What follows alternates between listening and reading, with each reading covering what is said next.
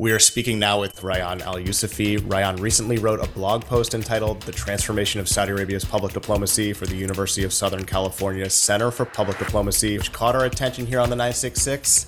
Rayan is a PhD student at the University of Bournemouth in the UK working on soft power and public diplomacy and received his master's in international communications at St. John's University, the Red Storm in New York City, and his bachelor's from King Saud University and started his career out as a filmmaker in Saudi Arabia, which is super cool. Ryan, welcome onto the 966.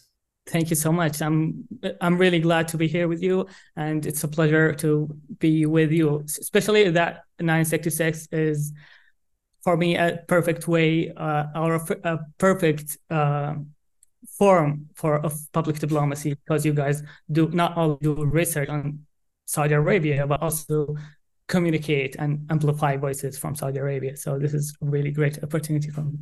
Shukran. We're excited to have you, and and um, we always like to feature young Saudi scholars, which you are a young Saudi scholar, and uh, and as Lucian mentioned, those the, the articles you wrote for the University of Southern California uh, Center for Public Diplomacy were notable because we talk about public diplomacy here on on the 966 frequently. We talk about how it's evolved and changed. We haven't seen a lot of analysis of it. So anyway, when we when this came out, we were excited to to, to get you on the show. But let's talk a little bit about you. Um, you're you're currently at Bournemouth, uh, working on your PhD, but you were also previously you had a career as a filmmaker in Saudi Arabia. Is this? Can you tell us a little bit of tell us a little bit about how you went from there to where you are now? Sure. Uh, so I started my interest like right after high school. I was interested in filmmaking, and my interest was about really storytelling. And for me, watching movies, uh, growing up, I see there is really lack of representation of any Saudis. Uh, and if we are represented, we are really represented as either Arabs or Muslims, and then so we, you know we have this intersection of identities. Uh, so as we as I see our representation in movies is just really different than our re- reality. I was I developed that interest in representing our telling our own narrative to the world. And as you know, uh, in Saudi Arabia, we had no career for filmmaking really, uh, as there wasn't any uh, movie theaters or film schools. So I decided to do the closest thing in my bachelor degree uh, to filmmaking, and that was media studies. So I did uh, media study in uh, King Saud University in Riyadh, and I knew I knew like since I started my bachelor that I want to pursue my uh, postgraduate degree uh, that is master and then the PhD because I'm also interested in the the representation of the people. So I wanted to research it more uh, than just making films. So after my bachelor degree, I worked. Uh, I wanted to do like have some experience, work experience. I worked on um, production house in Riyadh, where we do mostly like corporate films and advertisements. And I worked like in different roles as a filmmaker for about like a year and a half. And then I it came the opportunity to study my first my English language, where I studied it in Los Angeles.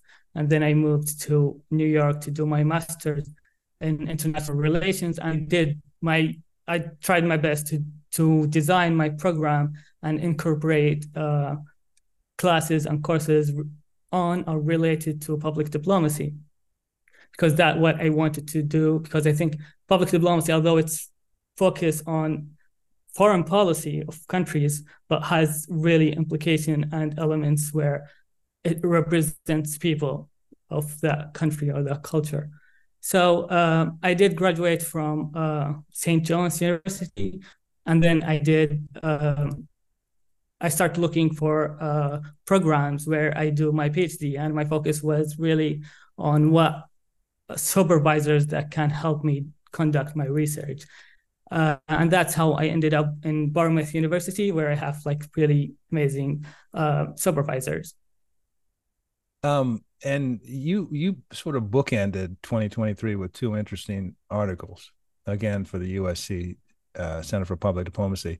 First one in January called "The Sacred Journey: Saudi Arabia's and I love this word. It's a very, it seems like a very Gen Z word.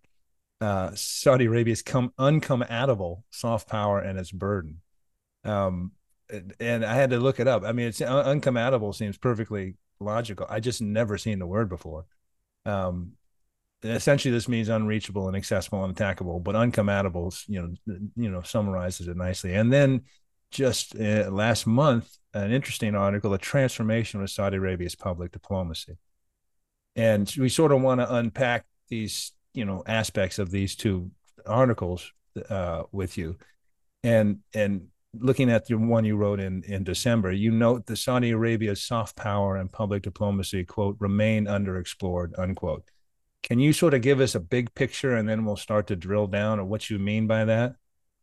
Yeah, sure. Uh, so in Saudi Arabia, the, the concept of public diplomacy as a concept, as th- this term, is relatively new. Uh, we started to hear public diplomacy just in probably uh, I think in two, 2017 when the government uh, established the Agency of Public Diplomacy within the foreign uh, within the foreign uh, foreign affairs ministry.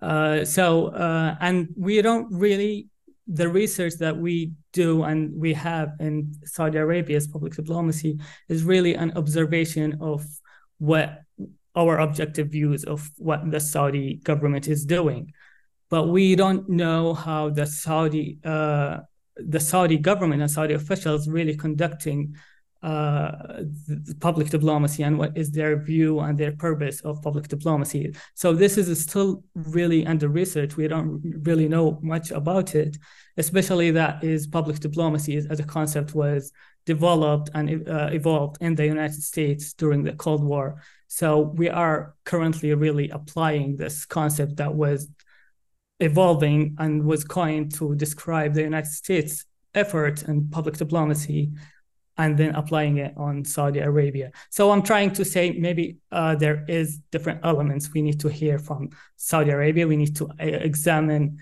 practices within Saudi Arabia and then see how it is maybe similar or different than what we know about public diplomacy currently. Um, you said traditionally it, it has it has prioritized traditional diplomacy, and but we'll we'll we'll get into that. One of the really interesting things that I think your writing has gotten into that most Westerners anyway aren't alert to is let me take a, a, a quote from this recent article. And a quote in the muslim world the saudi public diplomacy was mainly driven by islamic values. The conservative segment of saudi society was predominantly involved in advocating for and for and implementing initiatives to connect with muslim politics. Um, can you elaborate on this and in terms of where the focus was and and i think it it, it seems what you're saying is not only did it did this uh, sentiment impact where the focus was, but also how diplomacy was conducted.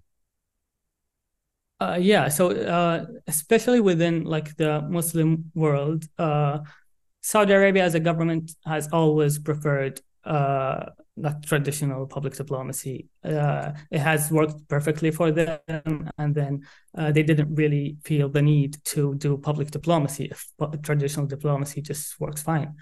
And for the Muslim uh, or for the like the religious, really cons- extra conservative and uh, uh, segment of the Saudi uh, society who had really uh, platform and power within Saudi Arabia. Their approach to uh, other Muslims and other cultures is to serve Islam and to serve their really interpretations of Islam and promote or preach uh, their views. Uh, so in that in that in that sense, it is not really public diplomacy, as they don't really uh, prioritize the foreign policy of the country, but rather they prioritize the uh, spreading of Islam teaching and their views and interpretations of Islam. Uh, and it, it, for for the most part, the government uh, worked fine with it um, as we we were quite close country, and then we rely almost totally on oil. So there wasn't really need to open up the country, and that was pretty much un- remains until 2016. You mentioned um, you mentioned um, that there's a sentiment in terms of sort of prioritizing the Arab and Islamic worlds and you know service to Islam and part of the country. So as you say, it's not necessarily public diplomacy as it's traditionally practiced. Um, but you also referenced sharp power, and I sort of interpreted sharp power as sort of reactionary. Um, but uh, you know, there. Uh, what, what's what's an example of sharp power in terms of Saudi Arabia?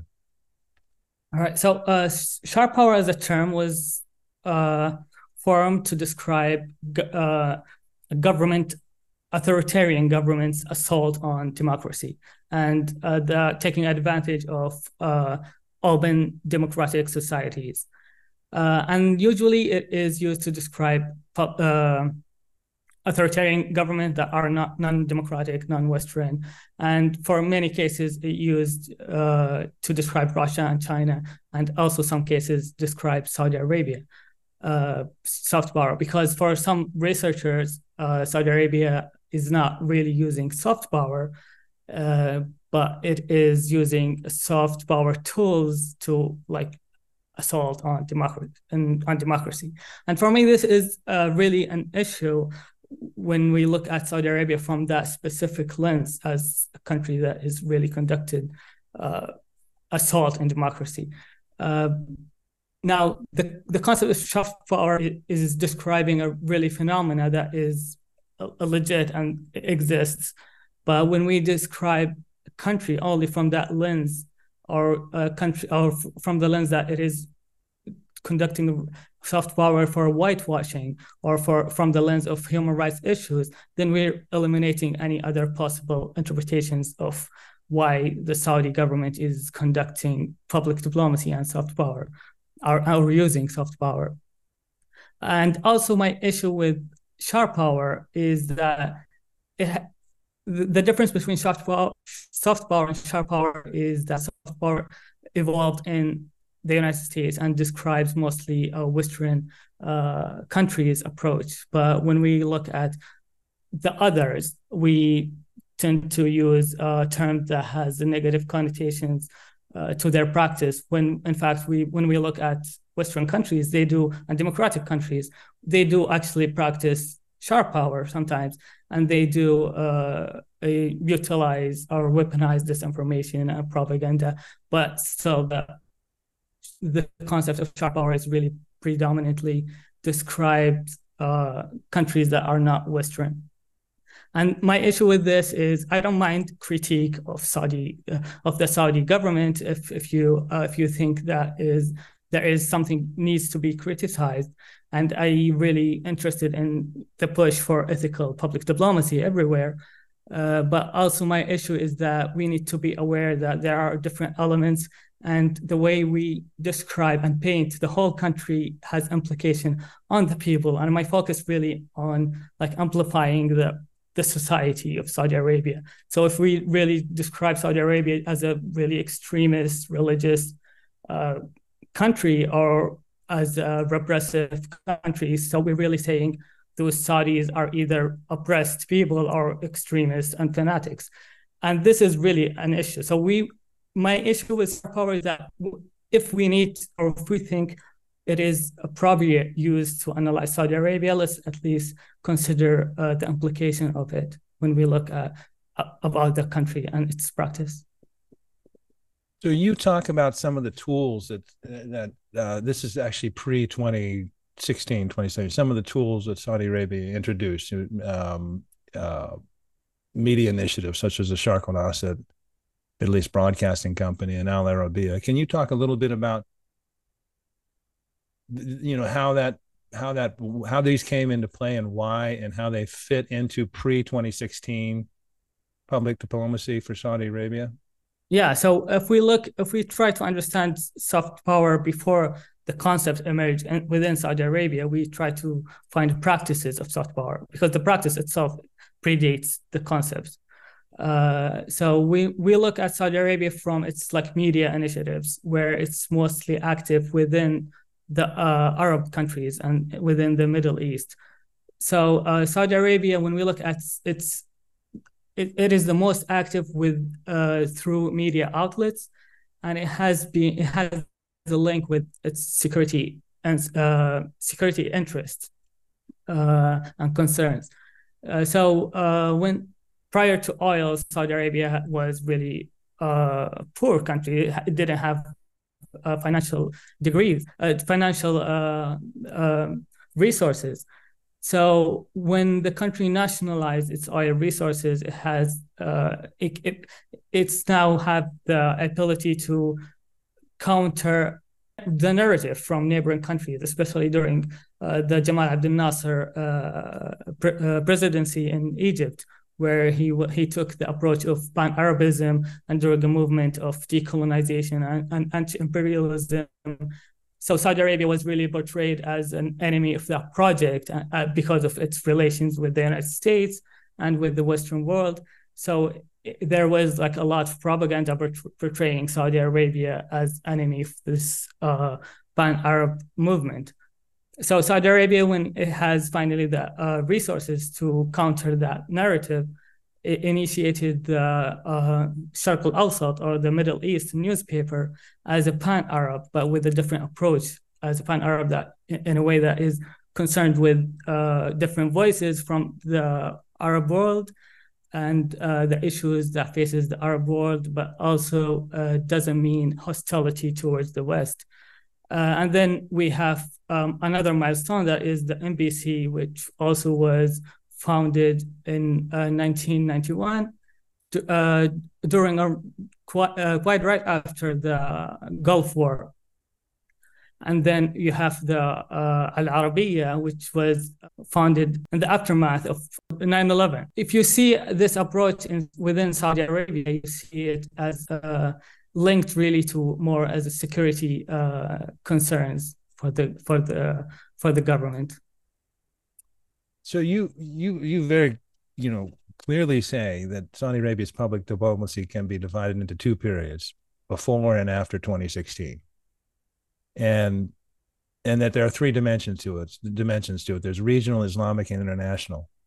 Um, can you expand on that? And because clearly, and, and and again, it's something we talk about here on the 966. We've seen a difference in how Saudi Arabia engages with the world.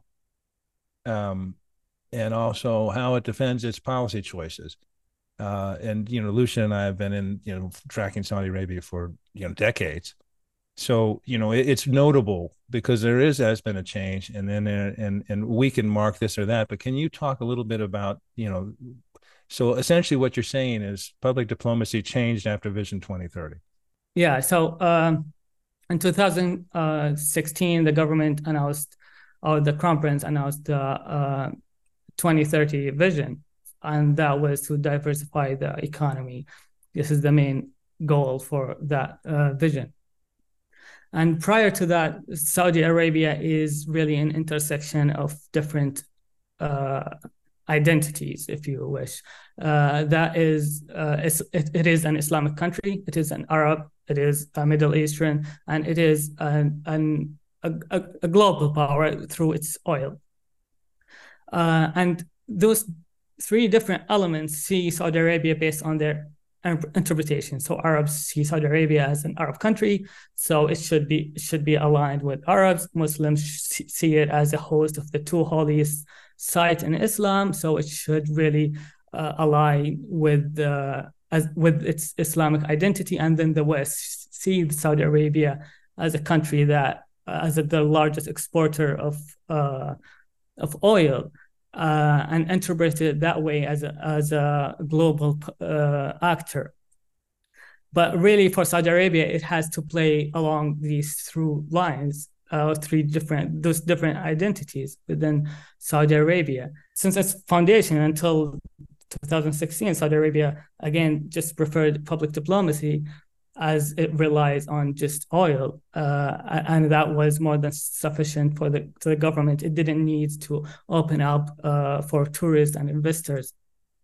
But in 2016, the government realized that we cannot really uh, remain uh, reliant on uh, oil as the world moving to more uh, re- renewable energy, and uh, we have to open up the country and invest in our uh, soft power assets, and we we should uh, co- connect with the world that is the, the, the, Muslims and the, the Western, and also with our neighbors in the Middle East.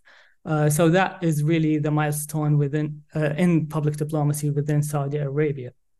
Well, it, it, you know there, there are interesting aspects about this, and this is one of the things I'd like to get to, just in terms of understanding, because there is you're you're talking there there there there a mindset existed about how we approach our engagement with the world, and it tended to be Arab and Islamic in focus, and the rest of it was a little bit so we'll we'll just deal with it as it comes, and it's really interesting because in your in your article. Um, you know sacred journey. Saudi arabia's uncommandable soft power and its burden. It's it's about its responsibilities as as uh, caretakers of the holy places.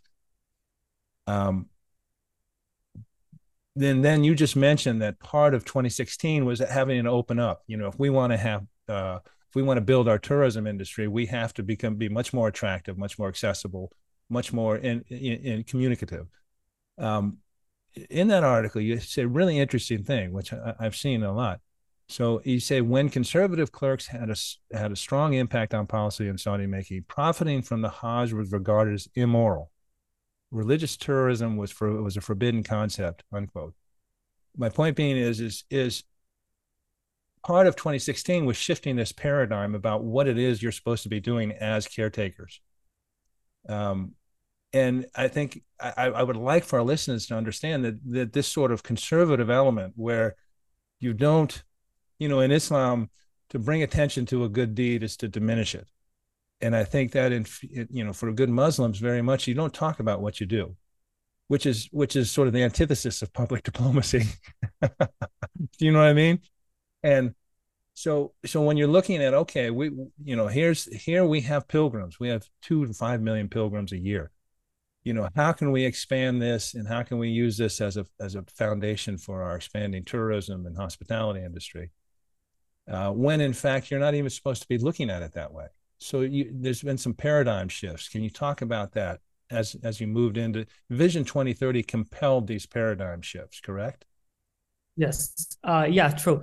So there there has been really push and advocacy or resistance to any way of using any Islamic site. Saudi Arabia has like really rich historic uh, sites and uh, cultures uh, related to Islam, and there has been really a push against using this uh, to to showcase it to the world and to other Muslims who would pro- who would most likely be interested to see it, uh, but the conservative or extra conservative within the Saudi uh, society who had that power uh, to advocate against it, uh, their rationale was to really adhere to the basic uh, uh, and fundamental traditions of Islam that is reported in Quran, the Holy Book, or through the the Prophet peace be upon him.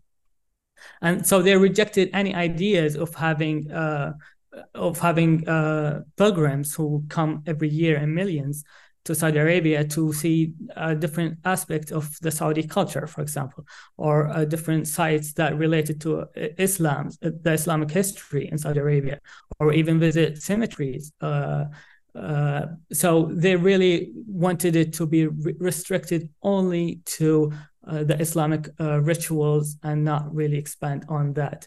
But after 2016, the country said, no, we don't have to be this strict about Islam. We should be proud about the about, about our history and then showcase to the world, and then uh, even uh, uh, reserve our uh, Islamic culture and show show it to the world. So this this new approach uh, uses uh, or, or take advantage of uh, the millions who come to Saudi Arabia to show them like or to give them the option to see different uh, aspects within the Saudi culture and uh, the historic Islam that is not really just specific to the rituals of pilgrimage. Well, and, and one aspect of it is opening up interest in in sites that are pre-Islamic, which you you you know was was not you didn't see really much in the past, um, because there's such a rich long history in terms of human uh, human existence, you know, throughout the the Arabian Peninsula. Um, uh, so so so so you have a mindset change here that's going on with Vision 2030. How else do you think it manifested itself? We talk um, here um, about we sort of mark some of the public diplomacy change from the Al-Ula Declaration in January 2021, because it seems just from the outside to us non-experts that there was a distinct change in focus and say we we want you know our purpose is here is deconflict, de-escalate. Let's engage with everybody instead of being confrontational or allowing confrontation to con- con- continue. Let's address these issues, and they've been very active on all fronts. Now, obviously in Qatar, but Turkey and and Iran and elsewhere, trying to de-escalate. Is this all part of the Vision 2030 new public diplomacy? Uh, yeah, true. So um, Saudi, the Saudi government know for a fact that they there is no way to implement the goals of Vision 2030 with without like uh, initiating peace with everyone and then uh, initiating uh, or guarantee security within the region. So the Saudi government uh, is now reaching uh, in dialogue with everyone. Uh, so you see back normalizing relations with Iran. And currently now, even with the Houthis, who have been like in a war with, uh, with Saudi Arabia and really sending rockets uh, to Saudi Arabia uh, to uh, to find a peace in Yemen, and Saudi Arabia is engaging with a dialogue currently in in Yemen uh, to uh, to find a solution. So, and also the the the pre-Islamic sites in Saudi Arabia is also not directed to to the Muslims, but also to, to everyone else, to uh, the Western world and everyone else in the world, to see uh, the culture. And because if you see Al-Ula or uh, Hegra in Saudi Arabia, it, ha- it, it is not less significant than the pyramids in Egypt or uh, the Petra in Jordan. So it, it is it has been just hidden for decades in Saudi Arabia, but now we we open up, uh, or the government is opening up, saying that we are opening up to the world to share their different, uh, to share our rich history, and then also the government is uh, not abandoning uh, the Muslim world or the, or the Arab world uh, at the expense of just opening up the country. So you see initiatives like uh, or moderation that is pushing for uh, really moderate uh, discussions and dialogue and open up uh, discussion with different faiths uh, from within the Muslim countries to other uh, people. So you're earning your doctorate in communication and media studies, and um, you referenced the establishment of a new office in the Ministry of Foreign Affairs in 2017. Um, that specifically, you know, address that the public diplomacy agency. What is Saudi Arabia doing better or worse than they had previously? Uh, I think the the fact that we are trying at least now. Uh, the practice itself is new, uh, so we have a lot to do and to improve. Uh, in Saudi Arabia, uh, but the the government is now opening up the country finally. So we have uh, we interact with foreigners who visit as a tourist. That was something that does, didn't exist before the for 2019 actually. Uh, and then uh, so we're trying to reach out to the world trying to invite invite them to see saudi arabia and for me this is really important because you no longer hear from about Saudi Arabia from the media or from the government of Saudi Arabia even. You hear uh, from about Saudi Arabia from Saudis when you visit them and when you talk and engage with them. This is really important because in that way you really uh, have really uh, an interpretation or accurate interpretation or representation of the Saudi society and the Saudi culture rather than seeing it just from the government or from uh, the religious sector. that's sort of the 966 in a nutshell. we we we agree with you 100%. Uh, always best to hear from uh, from Saudis who are, you know, familiar with the with right. the issue. So we, are talking a little bit about, and maybe this is an area we, we can expand in. We're talking about a mindset. We're talking about the evolution of a mindset. We're talking about an approach that really was forced by need in terms of Vision 2030. You know, if you lay out your plans for Vision 2030, in order to achieve them, you simply can't be a closed society. You can't be a non-communicating society. You have to be a welcoming, engaging society. Some place to want to visit, some place people want to invest, some people the place that people are comfortable coming to. Um, there's also, you know, the area of I don't know what we would term it, high politics. You know, and this is where Saudi Arabia, you know, makes choices after um, you know, Russia invades Ukraine to maintain relationships with Russia. Uh, you know, this is a, a world where, you know, Saudi Arabia joins BRICS um, while also maintaining good relationships with the West and the U.S., while also, you know, you know, having discussions about normalization and, and other things, but essentially trying to absolutely engage in a different way at a higher level because it sees itself differently. It sees itself more as a middle power now, as a nexus for Asia, Africa, Europe. Can you talk a little bit about that sort of high politics side of it? Uh, sure. So the the government is based on like my observation of the government uh, conduct is is trying to really open up to everyone and not really just be strictly to uh, towards like just the West and abandoning, abandoning anyone else. So the country is trying that trying to say to the world that we are willing to engage and work with everyone for a better uh, uh, international relations and better security for the Middle East.